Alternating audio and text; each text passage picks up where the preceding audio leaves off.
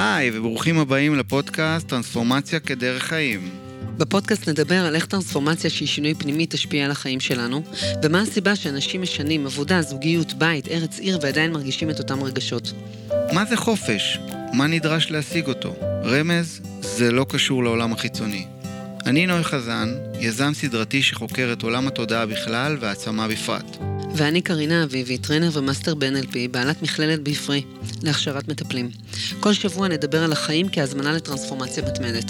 נראיין את האנשים המעניינים ביותר בעולם חקר התודעה, השינוי ועולם ההתפתחות האישית והעצמה. האזנה נעימה.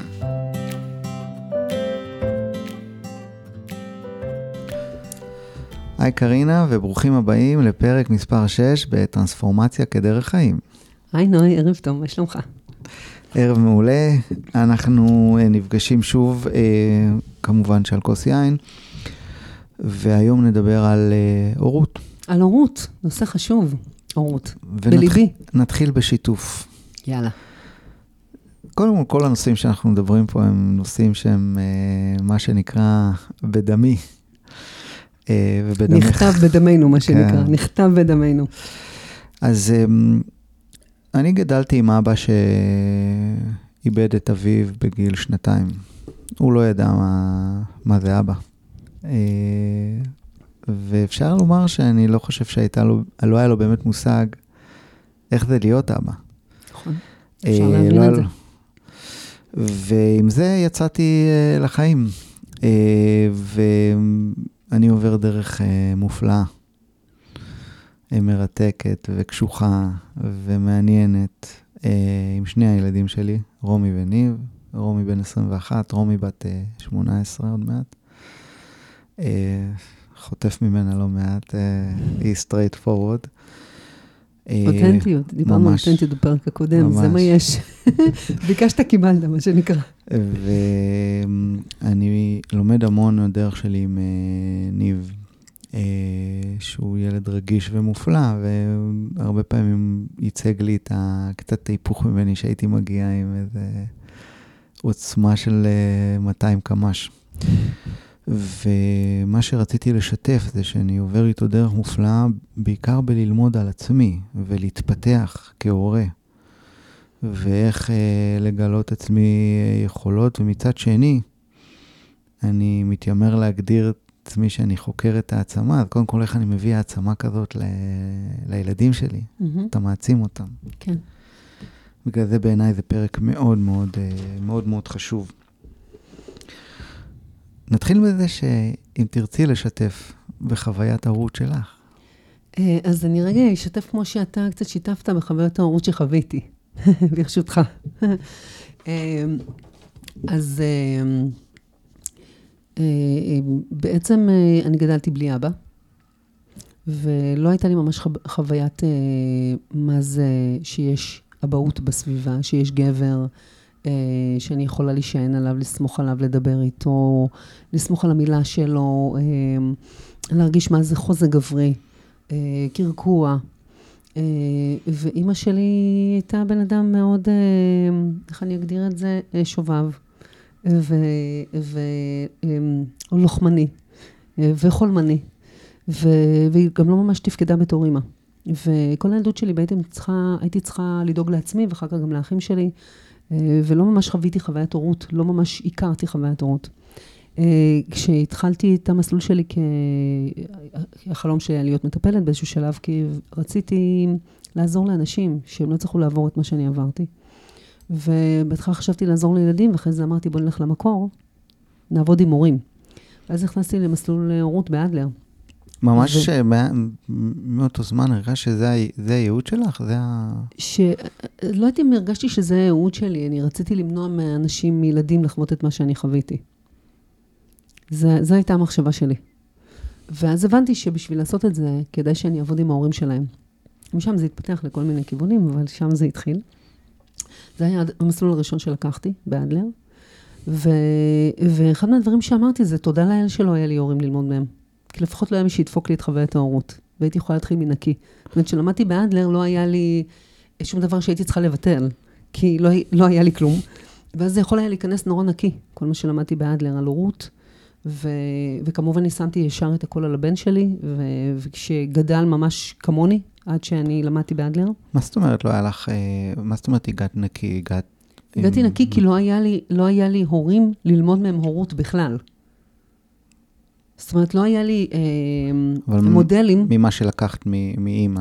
לא היה לי מה לקחת ממנה, כי בעיקר ידעתי מה אני לא רוצה ממנה. זאת אומרת, הייתי בעיקר במה לא, אבל לא היה לי מה כן.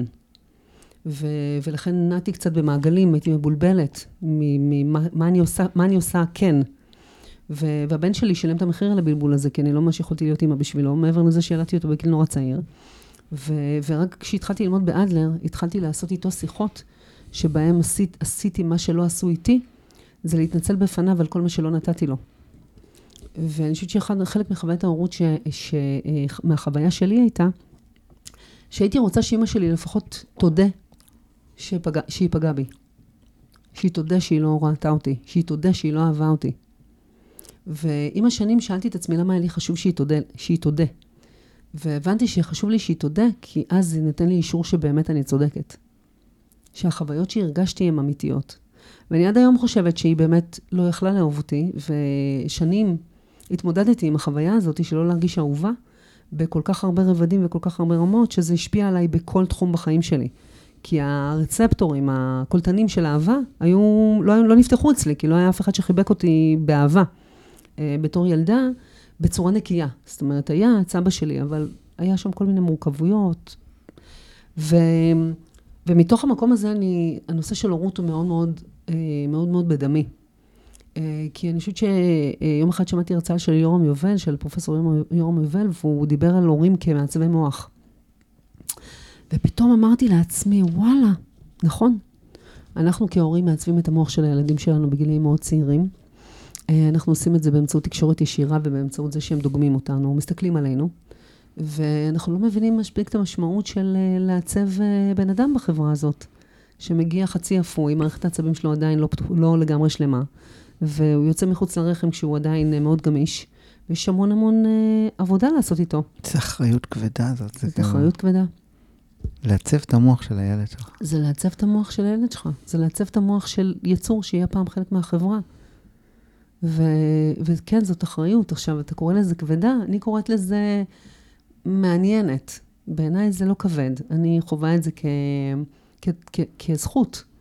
מישהו הפקיד בידיי מוח. אתה קולט את הדבר הזה? מישהו שמח עליי שאפשר להפקיד בידיי מוח לעיצוב.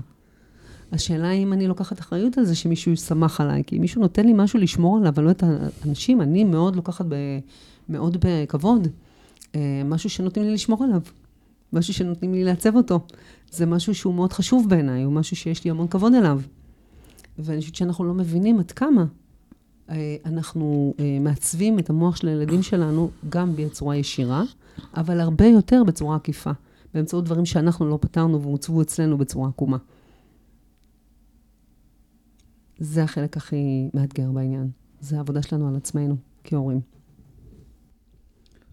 אז בעצם הציפיות שלנו כהורים.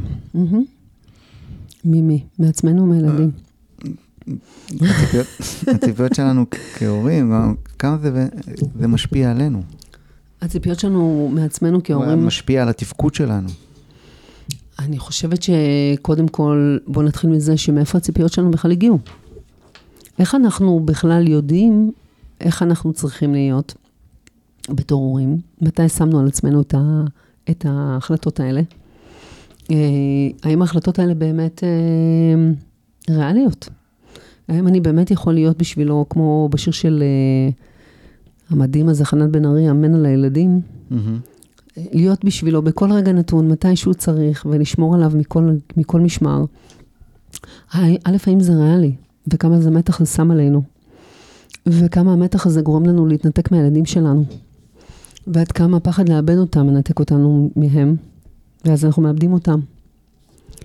ואני חושבת שאני נשואה פעמיים, יש לי ילדים משני בעלים, יש לי בן 32, ובת 21, ובן 15 וחצי, וכל אחד מהם הוא ילד מדהים בפני עצמו.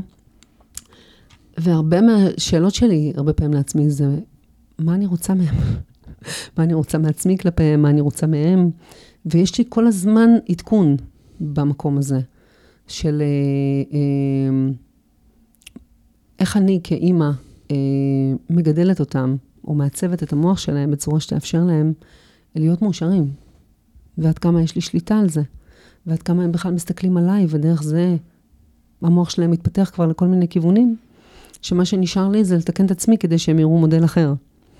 ועד כמה אני מבחינתי חובה את ההורות כעבודה פנימית, ולא חינוך שלהם, אלא חינוך שלי, כי הם בעצם לומדים ממני, זה לא משנה מה אני אגיד להם, משנה מה אני אעשה.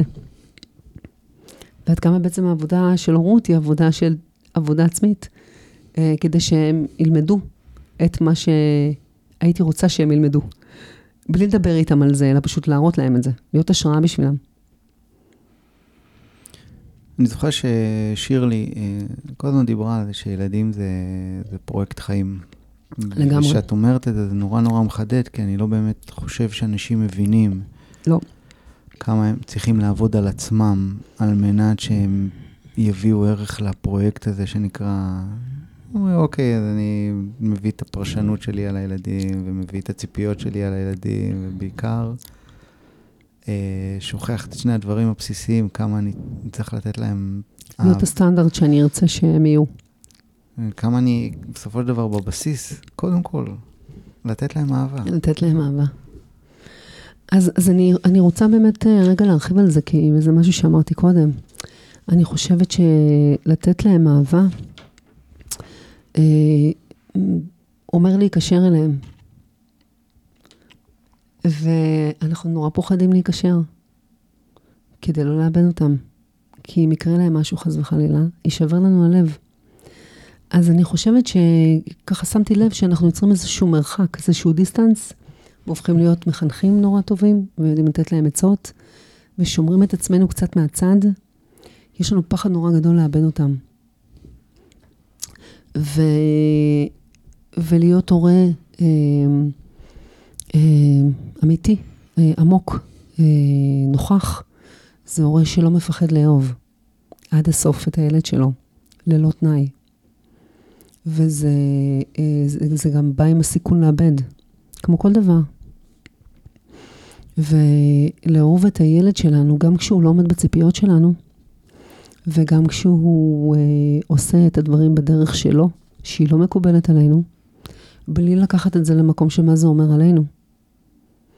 זה אהבה. זה הורות. הורות זה להנחות אותם בדרך שלהם.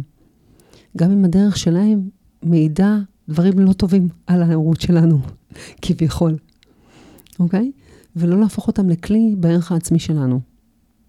ולצריך באמת לעשות את ההפרדה הזאת, זה לא כזה טריוויאלי. זה דורש... מודעות לתנאים הלא מודעים שאנחנו שמנו בהורות שלנו, שמן הסתם זה תנאים לא מודעים ששמו גם עלינו. זאת אומרת, אנחנו ראינו את זה גם מההורים שלנו, והם ראו את זה מההורים שלהם. והתנאי הראשון באמת ליכולת להיות שם עבורם, זה לשחרר אותם מהצורך להיות מי שאנחנו רוצים שהם יהיו, כי אחרת אנחנו לא יכולים להיות עבורם. זה סימביוטי, סימביוזה זה שאנחנו אחד. ולהיות, להסכים, לתת להם להיפרד, ולמצוא את הדרך שלהם ולתמוך בהם, בלי לפחד לאבד אותם, ובלי לפחד שיקרה להם משהו, ולעבוד שוב על ההחזות שלנו, על הפחדים שלנו. זה חתיכת אתגר, אבל זה מוציא אותם לחופשי. מוציא גם אותנו לחופשי. מהצורך להיות שם כל הזמן, ולהוכיח שאנחנו ההורים הכי מושלמים בעולם, שתכלס, גם אני וגם אתה יודעים, נוי, אנחנו בחיים לא נהיה הורים מושלמים. זה לא ריאלי. לא חושב שיש דבר כזה. אין דבר כזה. גם לא אמור להיות. ואם אנחנו נהיה הורים מושלמים, אז הם חס וחלילה יחשבו שהם צריכים להיות מושלמים, ואז הם ייכנסו למרחבים של פרפקציוניזם ואיבדנו אותם. זאת אומרת, אפשר לדפוק את זה בכל כיוון שהוא, בכל מקרה. אמרת לי דבר מדהים בשיחות שאנחנו עושים לפני, שתפקידו של ההורה... זה להכין את ילדיו, לחיות בילדיו. נכון. דבר... איזה דבר מדהים. אחד הדברים מדהימים ששמעתי. זה הגיע מאדלר, הייתה לי באמת מלכה מדהימה שקראו לה דסי צוריאל. מהממת. ואז היא שאלה באמת בשיעור הראשון, מה התפקיד של הורים? מה התפקיד שלנו כהורים? לכל אחד, לחנך את הילד, להכין אותו לחיים וזה.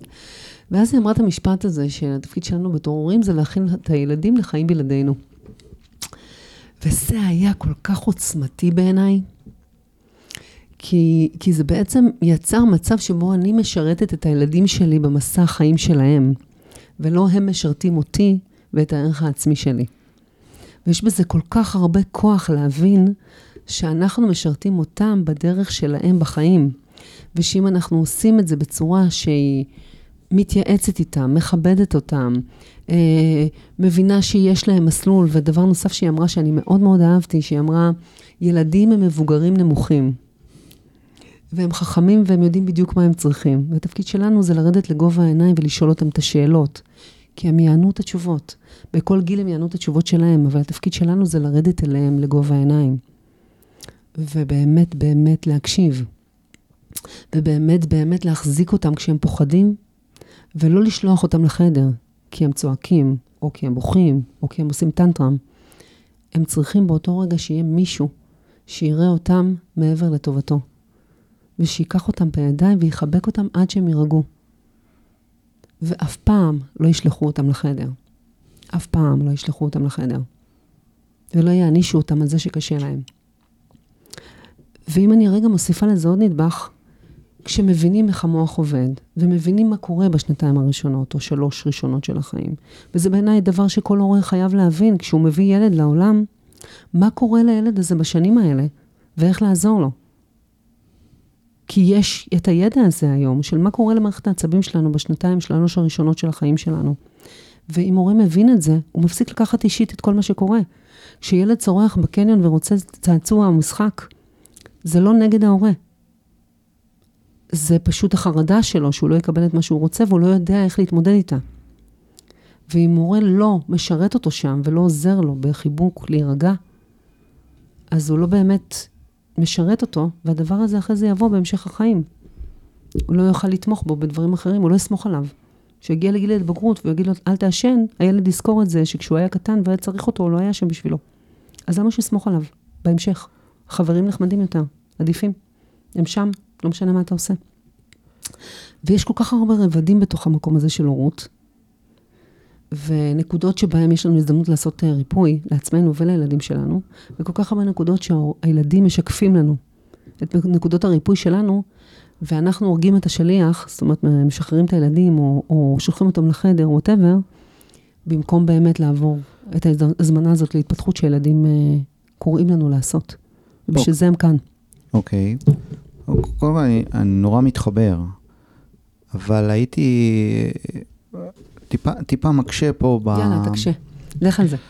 אני אוהבת, אתה יודע. אז קודם כל אנחנו מדברים קודם כל על כל מה שקשור לסביבה. מה זה אומר סביבה בהקשר של ההורות? לצורך העניין אנחנו בית דתי. ומה זה אומר על איך שאנחנו גדלים? זה דבר אחד. דבר שנית אנחנו מדברים המון על ערכים. כן. ואז אני תופס אני מזמין כל אחד לדעת מה חשוב לו, גם כאדם, גם כהורה, ולחיות את החיים לפי הדברים שחשובים לו, לעשות סדר. לפי הערכים. לפי הערכים שלו. Mm-hmm. ואז אתה אומר, רגע, אם יש לי ערכים של כבוד, וערכים של אמון, וערכים של אז אני כן רוצה להעביר את זה לילדים שלי. כן. אני כן רוצה אני כן רוצה לתת להם כלים. איך? אז כלי בעיניי, זה כל ההרצאה שנתתי עכשיו על ערכים, אז זה באמת כל הזמן לשאול אותם מה חשוב לך, ובאמת נסות התאמות. זה מכבד אותם. אם אתה רוצה להעביר ערך של כבוד, אתה לא יכול לשלוח אותו לחדר. ולהגיד לו, אתה לא מכבד אותי על ידי זה שאתה שולח אותו לחדר. אתה מבין, יש פה איזשהו דיסוננס בין מה שאתה אומר למה שאתה עושה. והוא לא מבין את כל המורכבות. הוא פשוט חווה את הדיסוננס. נכון? כמה הורים אומרים לילד, לך לחדר, אתה לא מכבד אותי, ובאותו רגע לא מכבדים אותו, ולא מדגימים לו כבוד. זאת אומרת, אני לגמרי איתך בזה שהערכים, זה משהו שאנחנו רוצים להעביר לילדים. הדרך להעביר את זה, זה דרך להדגים את זה. בסדר? אם אנחנו לא מדגימים להם את זה, אנחנו לא יכולים לצפות מהם שיעשו את זה, כי הם לומדים דרך דיגום, אין להם עדיין את המילים. הם לומדים מאיתנו, מההתנהגות שלנו. זאת אומרת, אם אני רוצה ללמד ילד ערכים, אני צריכה לוודא שאני חיה את הערכים האלה מולו, או בכלל בחיים. השאלה אם אנחנו באמת חיים את הערכים האלה שאנחנו רוצים ללמד אותם, או שאנחנו אומרים להם שהם לא חיים את הערכים האלה בלי שאנחנו נחיה אותם. יש לי דוגמה מצוינת. יאללה, אהבתי, לפי החיוך שלך הבנתי את זה. יש לי דוגמה מצוינת שממש חייבה אותי, כאילו, ממש כאילו לחפור פנימה וזה. אני, מה שמוגדר, הייתי ילד נורא טוב. אז לצורך העניין... ילד נורא טוב. נורא טוב זה אומר בוץ, כאילו מה שההורים... בדיוק מה שההורים רצו שתהיה. לרצות אותם, כן. נשמע אתה. גם אני הייתי ילדה טובה, אבל פשוט בגלל שפחדתי. שהרביצו לי, אז הייתי ילדה נורא טובה. אז זהו, זה... מדי. ואז בארוחות שישי, אחד הדברים היפים שאני זוכר מהבית, כמובן אבא מקדש, אני עומד, שם כיפה. וזה ברור לי, אני מכבד אותו, שם כיפה. כן. ואז אני נורא מקפיד את זה גם היום, לעשות קידוש בשישי, זה בעיניי משהו מאוד מחבר. מתי הזמנה?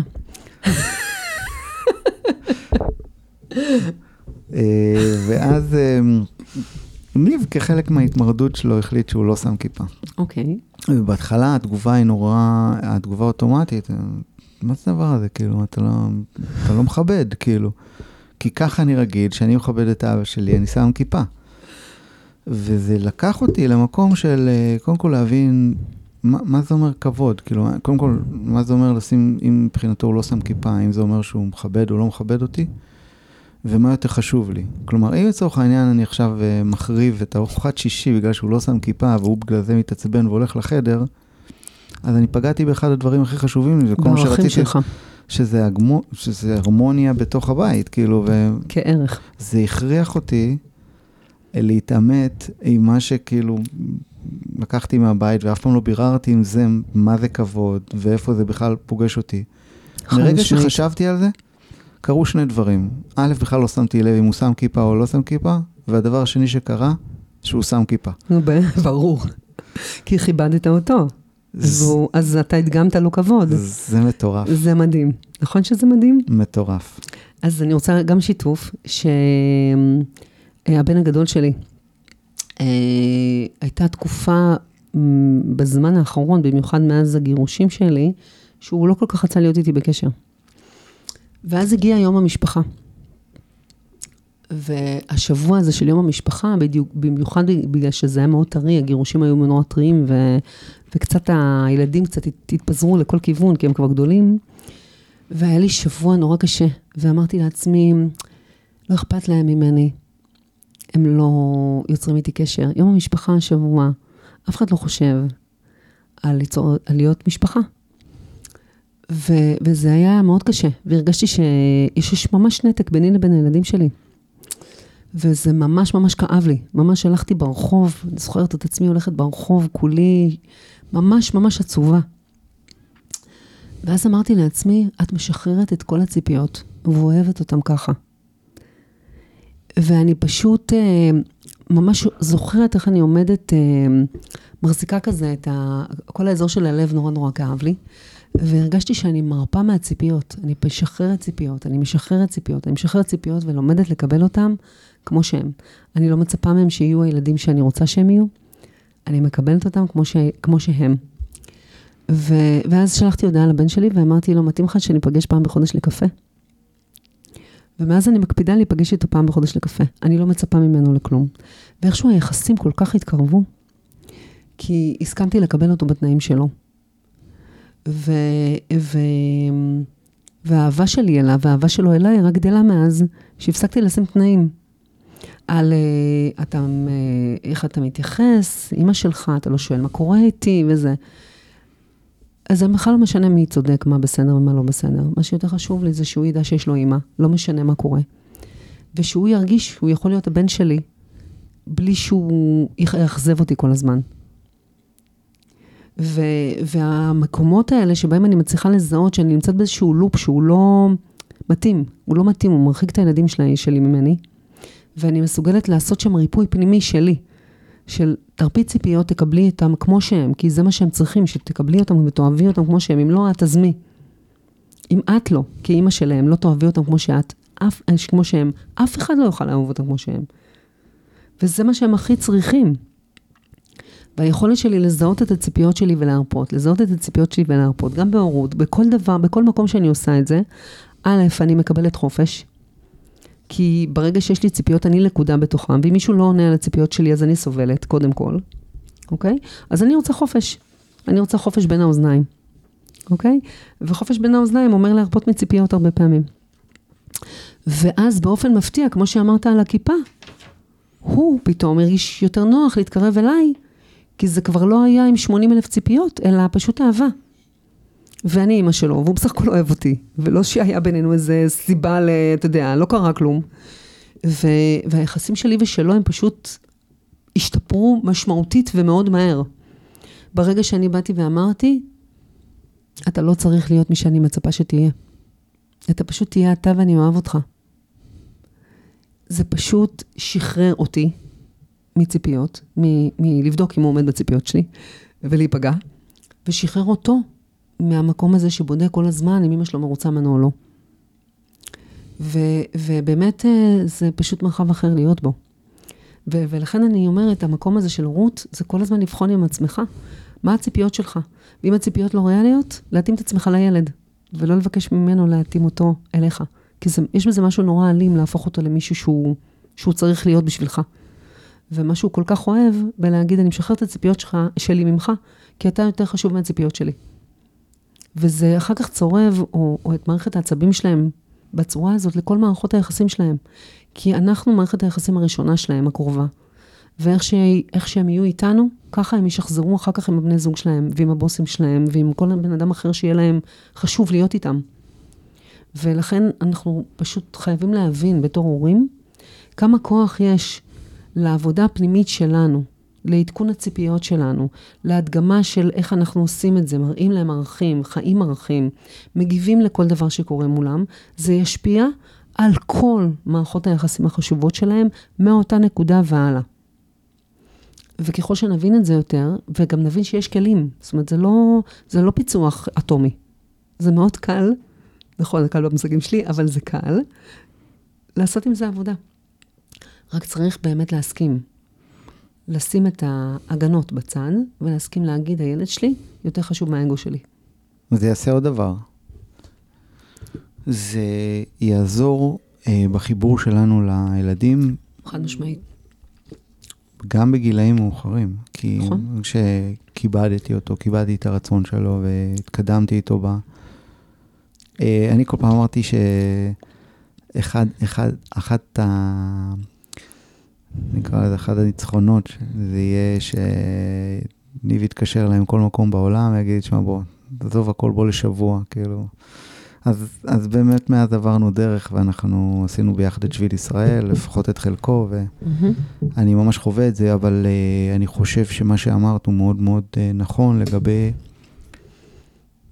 החיבור הזה עם הילדים, גם בגילאים יותר מאוחרים, נכון. נורא בעייתי לחשוב שכאילו, אוקיי, יצאו מהבית, ואז כאילו, תופך להיות פחות רלוונטי מבחינתם. וזה הדרך למנוע את זה. לא, למנוע את זה גם בשבילם, כי אם אנחנו פחות רלוונטיים בחיים שלהם בגיל יותר מבוגר, שני הצדדים מפסידים. מפסידים מישהו שאוהב אותך ללא תנאי, מפסידים מישהו שתמיד בצד שלך ולטובתך. ואנחנו מפסידים לראות את הצמיחה שלהם, את ההתפתחות שלהם, את היופי הזה, את הדרך ההתפתחותית שהם עוברים, שהיא יותר ויותר מופלאה, ככל שעובר הזמן. אני יכולה לספר לך שהבן שלי מתחתן ביוני, והתייעצתי איתו על הזוגיות החדשה שלי, והיו לו תשובות, תקשיב, אני חושבת שיש לו תרומה נורא גדולה. למקום הזה, כי ראיתי אותו עובר דרך בתור ילד שחווה את אמא שלו עוברת גירושים מאבא שלו, ואחר כך עוד קשר אחר, והדרך שהוא עבר, ולראות אותו יוצר זוגיות בצורה כל כך חכמה, כל כך יפה, וללמוד ממנו כל כך הרבה במקומות האלה, ולראות אותו מתפתח, ולתמוך בו בכל השנים האלה, וללוות אותו, ושהוא יודע שאני שם בשבילו, לא משנה מה הוא יעשה, ולא משנה מה יקרה, ולא משנה כלום, מאפשר לו לחקור את הדרך שלו בצורה כל כך אמיצה, עם ידיעה שלא משנה מה יקרה, ולא משנה אם הוא ייפול, תמיד יש לו מישהו שנמצא בצד שלו. זה באמת מאפשר לו לחקור את הגבולות שלו בצורה שעושה לי שערות לבנות מתחת לגוונים, אבל הוא מתפתח, בלי שאני אצמצם אותו. כי אני לימדתי אותו שמותר לך לא להיות מי שאני רוצה שתהיה, ואני עדיין אוהב אותך. גם אם תחקור את הגבולות שלך, גם אם תחזור ב5:00 חצי מסלול, אני שם.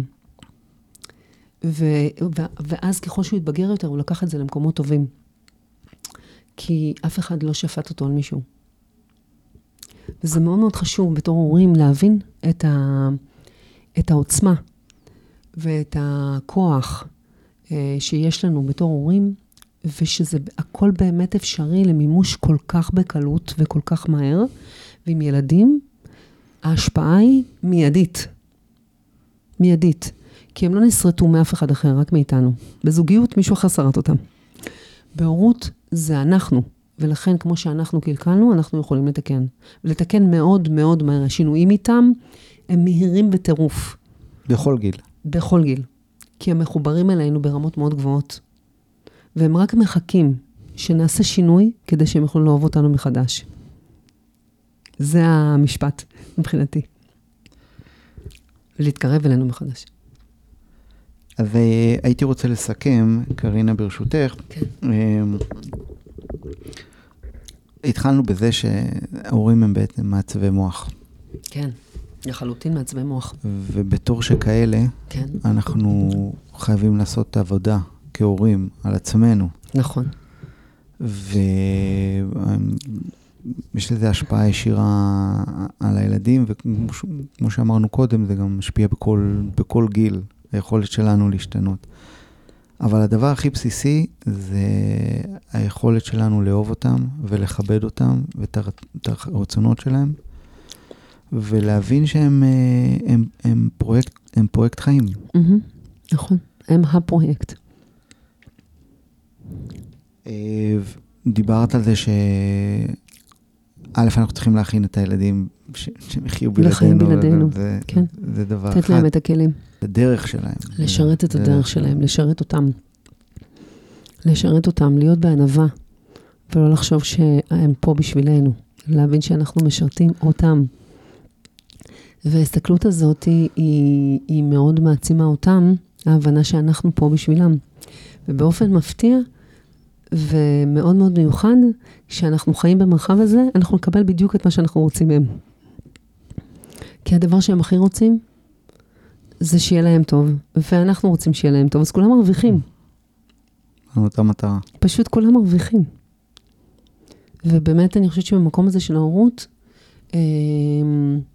יש המון המון התפתחות. והיא ההתפתחות הכי משמעותית מהסיבה הכי פשוטה, שאין לה לברוח. אפשר להחליף בני זוג, אפשר לשנות קריירה, אפשר להחליף בית, אפשר הכל להחליף. ילדים הם מדהימים כי אין ברירה. חייבים להתמודד איתם. חייבים להתמודד עם מה שהם מציפים בנו, לא איתם. חייבים להתמודד עם מה שהם מציפים בנו. וכל מקום שהם מציפים בנו, זאת הזמנה להתפתחות. במקום לנסות לתקן אותם כדי שלנו לא יחב, כדי שנטפל במה שכואב לנו. ונשחרר אותם, מה שנקרא מהדבר הזה. אז ילדים הם ההזמנה הכי משמעותית להתפתחות שיש, והם הריפוי הכי גדול שאפשר ליצור, כשאנחנו מתייחסים לזה ככה, ולא הורגים את השליח, כל פעם מחדש. וזו תרומתי לערב הזה. ובאמת, כל כמול תודה. הפודקאסט הזה הוא... שכולו נעשה באהבה גדולה. תמיד. מצד שנינו, מדבר על טרנספורמציה בהיבט הפנימי והאישי, נכון. וזה מביא אותנו לכל הדברים שדיברנו עליהם קודם, בפרק הזה דיברנו על הורות, איך אנחנו צריכים להתפתח למען הילדים שלנו. איך אנחנו יכולים, הזדמנות להתפתח. הזדמנות להתפתח. למען עצמנו. קודם כל. מה שנקרא, למען עצמנו, קודם כל למען עצמנו. למען עצמנו, כשהם מרוויחים מזה. כשהם מרוויחים מזה. כשאנחנו מעצבים את החברה בזכות זה. ושהבני זוג שלנו מרוויחים מזה. ושהסביבה שלנו, בכלל יותר נעים להיות בחברתנו, אבל הנקודה המרכזית שאנחנו חיים בהוויה, הרבה יותר טובה וכיפית. נכון, יש לנו חיים טובים, מאושרים ושמחים. יש דבר כזה, אגב, לא תחליב האל. כן, כן, יש דבר כזה. חיים מורכבים, החיים קשים, וזה... החיים הם כיפים. הם כיפים? הם כיפים כשאנחנו בוחרים לראות כל דבר שקורה, כי הזמנה להתפתח. ממש. זה השורה התחתונה. אנחנו חווים כל דבר שקורה כמשהו שיש לנו יכולת לפרוח ממנו למקומות חדשים. במיוחד בתקופה כזאת. דווקא בתקופה כזאת. אז תודה רבה. תודה לך. בפרק הבא אנחנו נביא אורח. שיהיה מעניין מאוד וזהו, יהיה באמת מעניין. מזמינים אתכם לשתף ולהעביר את זה הלאה ולשאול אותנו שאלות ולהיכנס לדף הנחיתה של הפודקאסט שזה befree.expert. ואם אתם בכלל מעוניינים לקחת את הדבר הזה לגבעים, אז גם יכולים לקבל מידע לגבי מכללת בפרי, אז תוציא אתכם לחופשי. לגמרי. וזהו, אז תודה רבה ולהתראות. תודה לך, יקר שלי. ביי. ביי ביי.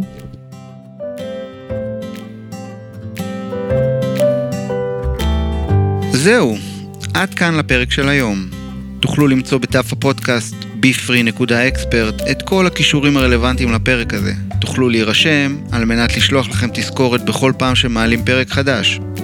אני מזמינה אתכם לכתוב לי תגובות, לספר מה אהבתם, על מה תרצו שנדבר בפרקים הבאים, ומי שרוצה עוד להכיר אותי מוזמן לחפש קארין אביבי בפייסבוק.